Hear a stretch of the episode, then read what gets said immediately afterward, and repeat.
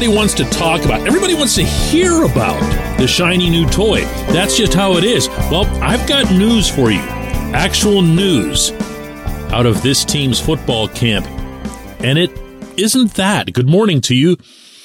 Good Thursday morning. I'm Dejan Kovacevic of DK Pittsburgh Sports, and this is Daily Shot of Steelers. It comes your way bright and early every weekday if you're into hockey and or baseball. I also offer daily shots of Penguins and Pirates where you found this. Day two of pads is in the books, in Latrobe. There were more viral videos taken by fans in the seats. There were more headlines generated by George Pickens, Darnell Washington. I'm not immune to that. The column that I wrote from day one was about Washington. It's fun, leaves a lot to the imagination when it's the younger players. That's human nature. The hope is immeasurable when it comes to someone who just shows up. But I, I gotta tell you, there are players that I've been really, really impressed with in this camp who've been around for a while and who haven't always impressed. And I feel just as obligated to share that observation with you as I do the shiny new stuff. I could mention how much I've loved watching Isaac Seumalo operate at left guard. He's not new. That's not a surprise. I could mention Anthony McFarland. I think I have actually here a couple of times. He is RB3 with a bullet. He's going to remain RB3. He's not going to one or two, but he is it. There is no competition for that spot, and he will be a part of this offense. But the guy who's really stood out for me, and I don't get the sense that almost anybody's mentioning this, like anywhere. I'm talking about fans, social media, feedback to this show, anything, anything, is Diontae Johnson. Diontae, how do I put this? To say that he's working hard does a disservice to his entire career because he's always been that guy. From the moment he showed up out of the University of Toledo, he's been he's been AB like in his work ethic. Hasn't been AB like in his performance, definitely hasn't been AB like in terms of yards after the catch and is nowhere near AB like when it comes to touchdowns, considering that he had zero last season. But if there's any pouting, if there's any sense within him of, you know, some kind of acceptance of where he is or what he is or even regression, uh, it's not showing because all he's done in this camp is make every play that's gone his way. And on top of that, he's joined Allen Robinson in providing real and needed leadership in that wide receiver room. Now, I'm not blind or deaf when it comes to the nation, and I know that a whole lot of the nation has given up on Diontae. There's there have been times when I've been very critical of him, as longtime listeners to this show will know, especially over the running backward thing, but also just in general, not being there in the biggest games for whatever reason. Most of those ugly drops that we remember have come in significant settings. So again, what you look for, I think, when a player comes back from that or is trying to bounce back from that and either establish himself, depending on your point of view, or reestablishing himself as the team's true number one wide receiver, as the true number one target that Kenny Pickett should be lasering in on for the 2023 season, you want to see the chin up. You want to see the same level of confidence. You almost want to see some cockiness, even if you think it makes you cringe a little bit because it might not be deserved. You still want him to exhibit it. You want him to feel that.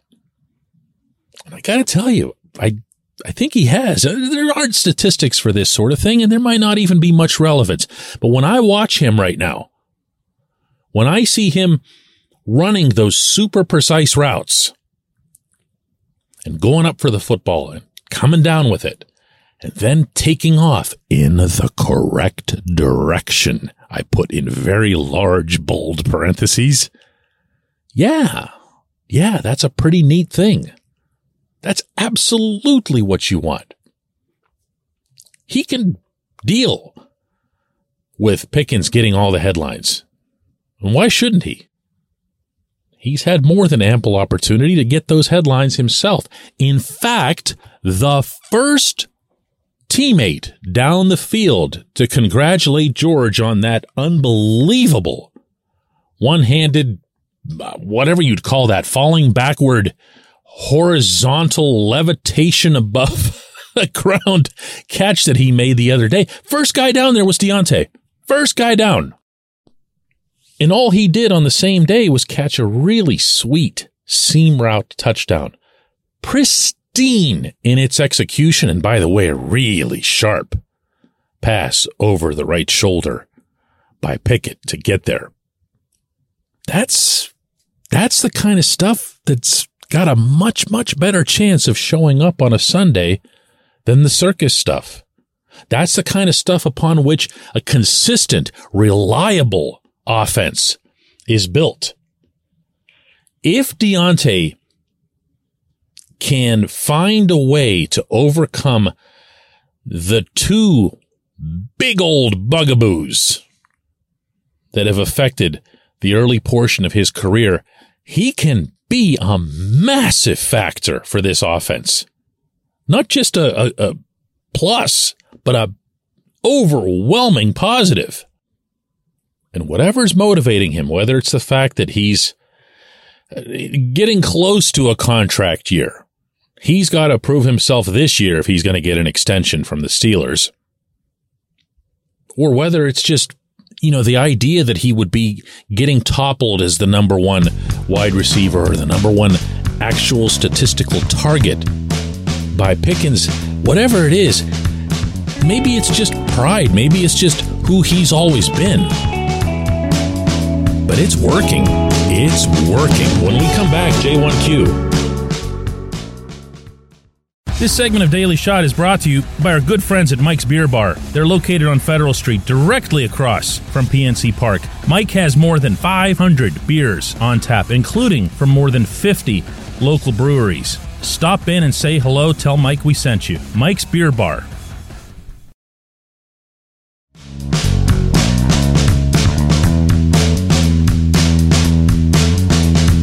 Today's J1Q comes from Russ, who asks DK, is Elandon Roberts doing some branding out there in camp? Well, Russ, depends on the way you're asking it. If you're referring to physically branding people, he certainly did that to poor John Lovett, XFL running back who was brought in the day before, backs on backers, thrown to the wolf not once, but immediately thereafter by the merciless head coach. He does that. Mike Tomlin will do that to a young guy or a new guy just to give him another shot, you know, give him a chance to redeem himself. It's not to embarrass him. But Roberts seemed to take that personally that he'd get the second chance. Like, wait a second. Did you think that was a fluke? and Roberts just annihilated him. Not once, but twice, and the second was that much more vicious. Didn't just flatten him, but landed on top of him as he flattened him. It's hard to even describe how brutal this beating was from a single point of contact. So yes, Roberts has made his mark. Roberts has drawn the ire of some offensive guys. He has tried to draw the ire of some offensive guys. Occasionally he's failed when they've just kind of shrugged him off like, okay, whatever, dude.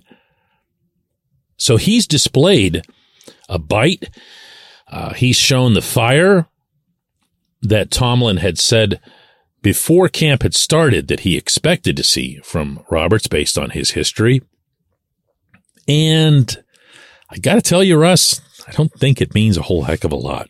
Not because it's training camp and all that other stuff, but because these inside linebackers, all of whom, by the way, exhibit this particular characteristic, they're going to be measured on whether they can cover.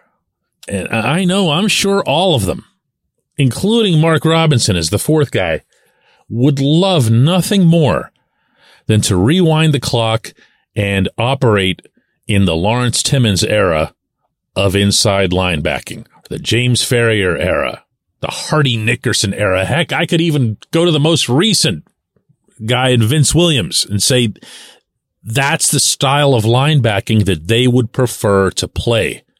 Funnel all the traffic my way. Let me bring them down. It's what I do. Except that that's just not how it goes anymore. There are teams almost functioning without them or with just one because they're relying on other players like the three safety set that we've talked about on this show. And the Steelers have those whenever they're all healthy and present in Keanu Neal, and right now, of course, Minkah Fitzpatrick's on personal leave and Neal is out with a minor injury. And Damontae Kazee is out as well. So you're going to see a whole lot of ILB that you might not otherwise see. And in the first couple of days in pads, what Mike Tomlin has instructed his offensive people to do very clearly, just watching the drills, is to run at every opportunity and test both sides of the ball when it comes to running because you really weren't able to do anything of significance before the pads went on. So the ILBs have been visible, they've been active, and they've been, again, at times, rabid. And it doesn't matter. It doesn't matter because are they going to be able to cover Pat Freiermuth when that time comes? Are they going to be able to chase Calvin Austin the third if he gets a ball out of the slot on a quick slant? The answer is almost certainly no. And there's only one out of this group that's even seen as being a decent coverage guy, and that, of course, is Kwon Alexander. So don't go too far with any sort of characterization of Roberts branding himself or whatever it is. This isn't Jack Lambert's time. This is the time when inside linebackers need to pick up somebody and swat footballs away. I appreciate the question. I appreciate everybody listening to Daily Shot of Steelers. We'll do one more of these this week tomorrow.